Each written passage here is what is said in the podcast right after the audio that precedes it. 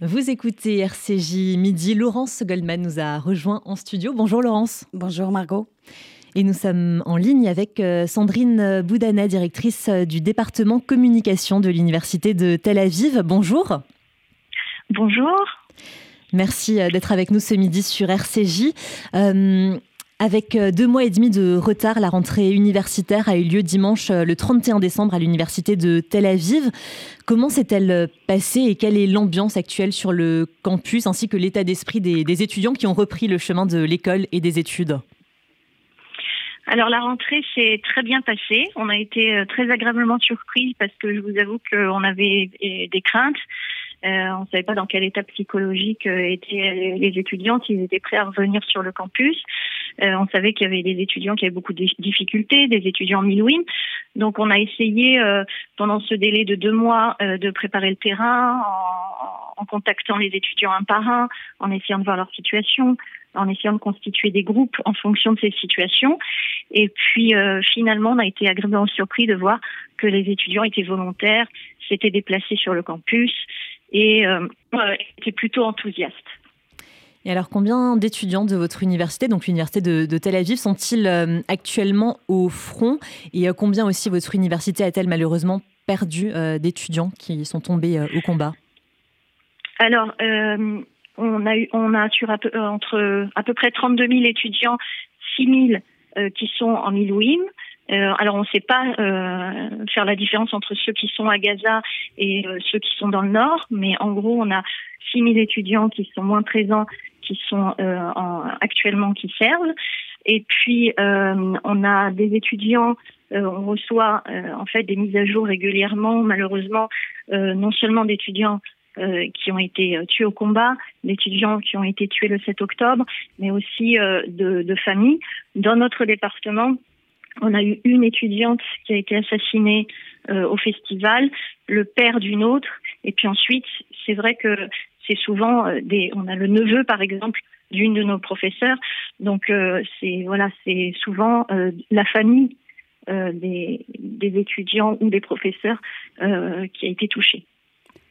De, de quelle manière, euh, Sandrine Boudana, vous, vous accompagnez euh, les étudiants euh, de votre campus hein, qui ont des amis, soit au front, soit euh, aussi qui, qui ont pu euh, être assassinés pendant la rave party de Nova. De, de quel, comment les, les choses se mettent en place pour les accompagner et favoriser la reprise euh, de leurs études ?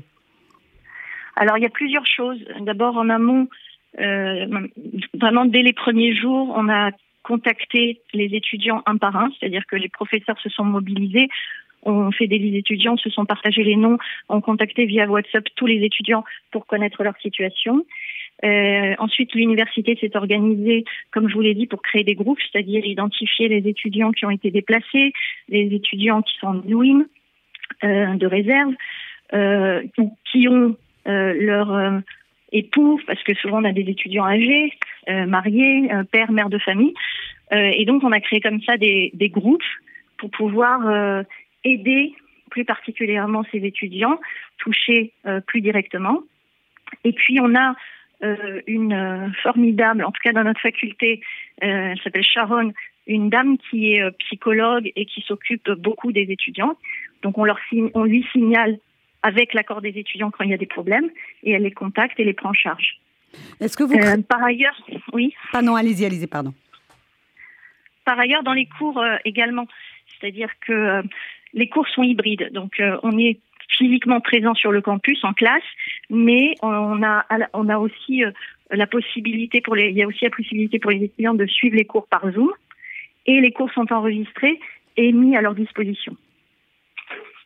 Euh, Sandrine Boudana, la, la guerre euh, se poursuit. Est-ce que vous craignez que ça impacte euh, cette année scolaire très fortement, euh, l'apprentissage de vos étudiants ? Comment vous, vous allez y remédier ? C'est Alors, une année essaye, particulière. Bien... Oui, bien sûr. On essaye de limiter au maximum euh, les conséquences négatives. On a été obligé de réduire les contenus, donc euh, de euh, quatorze semaines à onze semaines, dont une semaine de récapitulative. Donc la, la semaine prochaine, nous ne sommes pas censés enseigner de, de nouveaux contenus, mais revenir sur les contenus précédents pour ceux qui ont raté les premières semaines. Euh, on a mis en place aussi un système d'aide, de parrainage, de cours supplémentaires, de cours privés particuliers euh, donnés par d'autres étudiants. Donc, euh, on essaye au maximum de, j'allais dire, limiter les dégâts. Pour l'instant, ça se passe bien. Donc, on ne peut pas trop présager de, de l'avenir, euh, bien sûr. La situation est instable, elle est inconnue, mais pour l'instant, on, ça se passe vraiment bien et les étudiants sont présents en classe. Ce qui m'a beaucoup étonnée, c'est que euh, j'avais quatre-vingt-dix pour cent de mes étudiants qui étaient, qui étaient là, dans la salle, et qui avaient envie et qui participaient. Donc ça, c'était vraiment, ça montre la résilience de la société israélienne dont on parle souvent. Et concernant les étudiants qui continueront, même après hein, la guerre entre Israël et le Hamas, à servir dans, dans l'armée israélienne, comment euh, l'université de, de Tel Aviv va-t-elle leur permettre de poursuivre en parallèle leurs études et de les terminer aussi avec euh, succès ?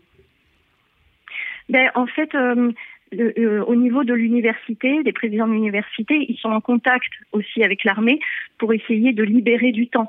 Donc j'ai par exemple un des étudiants qui, qui servent mais qui se libère une journée par semaine. Et pendant cette journée-là, ils rattrapent les contenus de cours et on leur fait un peu des cours particuliers. Je veux dire, c'est vraiment du cas par cas. Euh, et puis, on, se, on réserve comme ça des plages horaires. Donc, je vous dis, la quatrième semaine, c'est réservé essentiellement à ces groupes-là. Euh, du coup, l'armée est censée euh, libérer au moins une bonne partie des étudiants euh, qui sont euh, qui, qui, qui n'ont pas pu assister aux, pre- aux premières semaines. Et puis, les cours en ligne, donc en espérant qu'il y a un moment où ils puissent... Euh, Euh, récupérer. Euh, par ailleurs, on leur donne des dispenses aussi. Donc, euh, les cours facultatifs, euh, pour certains, bah, ils auront moins de crédits en fait euh, à valider que les autres, euh, les autres étudiants. Et depuis le, le début des massacres du sept octobre, les étudiants sont aussi confrontés, j'imagine, à d'importantes difficultés financières. Une aide euh, pour leurs frais de scolarité, de, de pension, va-t-elle voir le jour euh, pour les aider au maximum ? C'est déjà le cas. Donc, euh, en fait, euh, les étudiants qui euh, ont contacté l'université en expliquant leur situation ont reçu des bourses de soutien. C'est valable dans toutes les universités, pas qu'à Tel Aviv. Euh, et par ailleurs, par exemple, euh, dans les, euh, les, les logements mis à la disposition des, des étudiants, on, on, et ça a été aussi aménagé parce que certains étudiants euh, commençaient à payer leur loyer et puis euh, finalement ont dû rentrer chez eux ou euh, s'éloigner et du coup... Euh, On a accepté, enfin l'université a accepté évidemment qu'ils ne payent pas leur, leur loyer alors qu'ils conservaient leur logement sur le campus. Donc il y a tout un système qui se met en place pour vraiment euh, les aider au niveau financier. Sandrine Boudana, de manière euh, plus générale, euh, de quelle manière euh, la vie a-t-elle repris euh, à Tel Aviv ? Dans quel état d'esprit sont les habitants euh, aujourd'hui, plus de trois mois après le sept octobre, alors que euh, les otages ne sont pas tous rentrés, qu'une incertitude encore euh, concernant leur sort euh, persiste et que euh, le conflit euh, continue de manière euh, très forte, notamment aujourd'hui dans le nord d'Israël ? Euh, c'est une question compliquée parce que c'est des sentiments très mêlés. Euh, je veux dire, on, on sent, on sent une certaine une, une tristesse, euh, mais aussi une détermination. Euh, donc euh, chez, chez les Israéliens, en particulier à Tel Aviv, euh, c'est une ville jeune, très vivante, où en principe les cafés sont pleins, euh, les commerces, et cetera. Euh, c'est revenu un petit peu, euh, mais euh, c'est vrai qu'on sent quand même un certain poids, une, une, une certaine tension, c'est que voilà les les gens euh, ont fait leur deuil euh, et je suis pas sûre qu'ils en soient tout à fait sortis puisque évidemment il y a encore euh, les otages et que tant que les otages euh, sont entre les mains euh, des terroristes du Hamas, euh, et on aura toujours ce, ce poids qui fait qu'il y a une certaine joie qui a été perdue euh, dans la ville, on le sent ça. Et la, la solidarité qui s'est exprimée avec force hein, dans les premières semaines et dont on a beaucoup parlé dans le monde entier, elle est toujours aussi importante parmi les habitants aujourd'hui en Israël ? Ah oui, en tout cas je peux parler de ce que je vois autour de moi de Tel Aviv et effectivement je le sens et c'est à tous les niveaux. Je veux dire, euh, donc euh, on, on, on s'engage plus auprès de nos étudiants, on a mis de côté, euh, les professeurs ont mis de côté leurs recherches et les autres tâches pour se consacrer aux étudiants et puis de manière plus générale, oui, on voit qu'il y a, y a plus de solidarité et même plus d'entraide au quotidien en, entre nous. On, on dit souvent que, euh, en particulier à Tel Aviv, les gens sont un peu égoïstes, individualistes, pas toujours polis. Et là, j'ai l'impression qu'il y a quelque chose qui a un peu changé. Alors j'espère que cet aspect-là va, va durer. mais on le sent, oui. Vous, vous parliez avant des, des otages. Jeudi, le petit Kfir Bibas a fêté son premier anniversaire, toujours euh, aux mains du Hamas. Comment l'université de Tel Aviv a-t-elle marqué ce, ce jour-là si particulier ? Alors, euh, il y a des cérémonies qui sont organisées, mais euh, je fais partie d'une, euh, pour donner un exemple concret, d'une task force euh, euh, sur euh, les réseaux sociaux avec euh, les francophones euh, des, de, dans le domaine des, essentiellement des sciences humaines et des sciences sociales. Et euh, on, on essaye de créer euh, plus de prise de conscience de la part des médias traditionnels euh, et de faire un peu pression euh, à notre niveau. Donc, euh, je ne sais pas si on peut parler de, de Hasbara, c'est, c'est vraiment de la communication et essayer de faire en sorte qu'ils en parlent. Parce que c'est vrai que dans les médias, télé, même la presse écrite, euh, c'est un sujet qui est le sujet des otages en général, le sujet du bébé, euh, c'est, c'est oublié malheureusement. Euh, il me semble qu'à part CNews, peu de médias euh, couvrent, euh, couvrent l'événement. Donc l'université essaye aussi Par, le, par ce biais-là, de, de, d'avoir une, un impact. Vous êtes, Sandrine Boudana, spécialiste de la communication. Qu'en est-il des médias israéliens aujourd'hui ? euh, les, L'essentiel des programmes sont toujours consacrés justement à cette question des otages et au, au, au conflit en cours avec le Hamas ? Oui, bien sûr, bien sûr, c'est, c'est normal, hein.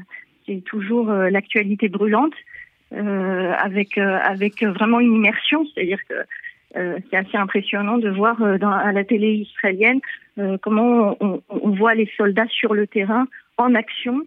Euh, bon, c'est, c'est assez impressionnant, mais c'est quelque chose qu'on doit vivre collectivement. J'imagine que euh, c'est, c'est absolument euh, évident et normal qu'on continue euh, d'en parler énormément. Sandrine Boudana, une, une question de, de, de sémantique. Hein. Vous, euh, je, le rappelle, je, le, je le rappelle, qui est directrice du département de communication de l'Université de Tel Aviv. Euh, un jeune étudiant de Bercheva, rescapé de la Nova partie, était à Paris la semaine dernière. Il a témoigné sur R C J. Ses grands-parents sont des rescapés de la Shoah. Il a parlé à propos du sept octobre d'un deuxième Holocauste. On a eu du mal en France à qualifier ce qui s'est passé le sept octobre. Quels sont les mots que les Israéliens posent sur ces massacres commis par le Hamas ? Oui, ils parlent de Shoah, mais je pense que euh, même si évidemment ça n'a rien à voir en termes d'échelle euh, et, de, et, et de systématisation euh, de, de l'assassinat, euh, c'est, c'est très comparable. Je dirais que euh, on parle. Alors la, la métaphore, la, la, l'analogie, c'est évidemment avec les nazis, euh, et c'est aussi avec euh, les barbares, euh, Attila, les Huns. Enfin, on a cette image euh, de, de, de, de barbares qui sont venus euh, détruire, exterminer, et que en fait, euh, leur lutte n'est pas du tout évidemment politique. C'est simplement une guerre d'extermination. C'est comme ça que. que je le vois et que je l'analyse. Sandrine Boudana, un autre sujet, une récente polémique a eu lieu aux États-Unis où les présidentes de trois prestigieuses universités ont affirmé que la compatibilité de l'appel au génocide des Juifs avec le code de moralité de leur institution pouvait dépendre du contexte. Quel regard portez-vous là-dessus ? Plus que des excuses, il faudrait des actions claires et décisives de leur part ? Évidemment. Enfin, j'ai été scandalisée. Euh, j'ai, j'ai suivi, euh, euh, évidemment, euh, ce sujet. Donc, euh, deux ont démissionné, ont été forcés à démissionner. Euh, sur les sur les, les trois euh, qui, avaient, qui avaient effectivement euh, répondu euh, aux, aux questions de euh, la, euh, l'élu du Congrès. Euh, c'est évidemment choquant. Ça montre quelque chose aussi euh, sur l'évolution sur les campus américains, où aujourd'hui, mes étudiants Euh, qui, après, après, un mat- après un master, ne veulent plus faire leur doctorat aux États-Unis, alors qu'auparavant, c'était pour eux euh, le, le, leur ambition, c'est-à-dire euh, faire euh, le premier, le deuxième, euh, la deuxième partie de leurs études en, en, en, aux États-Unis. C'est plus le cas aujourd'hui, ou beaucoup moins en tout cas. Et une délégation de trente professeurs de l'université de Pennsylvanie aux États-Unis s'est rendue euh, à l'université de, de Tel Aviv. L'objectif, c'était de comprendre les conséquences des événements survenus le, le sept octobre. Est-ce que vous avez le sentiment euh, que ce déplacement a tout de même permis d'éveiller un tant soit peu la conscience américaine ? Oui, mais en, en fait, euh, vous avez quand même une scission, c'est-à-dire que quand on parle des problèmes sur le campus ou euh, de la direction, euh, tous ne sont pas d'accord. Il y a évidemment beaucoup de scissions, de, de différences et de divisions euh, au sein même du campus, entre euh, d'un côté un mouvement qu'on peut qualifier de euh, anticolonialiste, postcolonialiste, wokiste, euh, et euh, qui a tendance à soutenir la cause palestinienne, Euh, mais euh, jusqu'au bout, c'est-à-dire euh, à justifier y compris les pires crimes.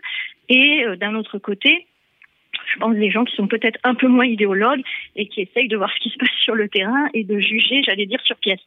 Et euh, c- cette division-là, on la voit un peu partout en Europe, aux États-Unis. Ce qui est choquant aux États-Unis, c'est la nouveauté, c'est-à-dire que ça fait, euh, je dirais, dix à quinze ans que ce phénomène se développe, alors qu'en France, en Europe, il a été, euh, il est déjà plus connu, plus ancré.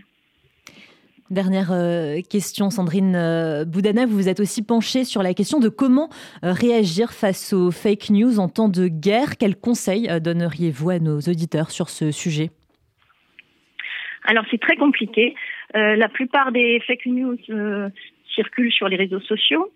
Euh, en général, euh, les gens qui contre les fake news sont en sous-nombre. C'est très difficile de réussir par des arguments rationnels et en fournissant des sources Euh, efficace euh, ou en tout cas fiable d'essayer de convaincre la personne et les autres qu'il s'agit d'une fake news.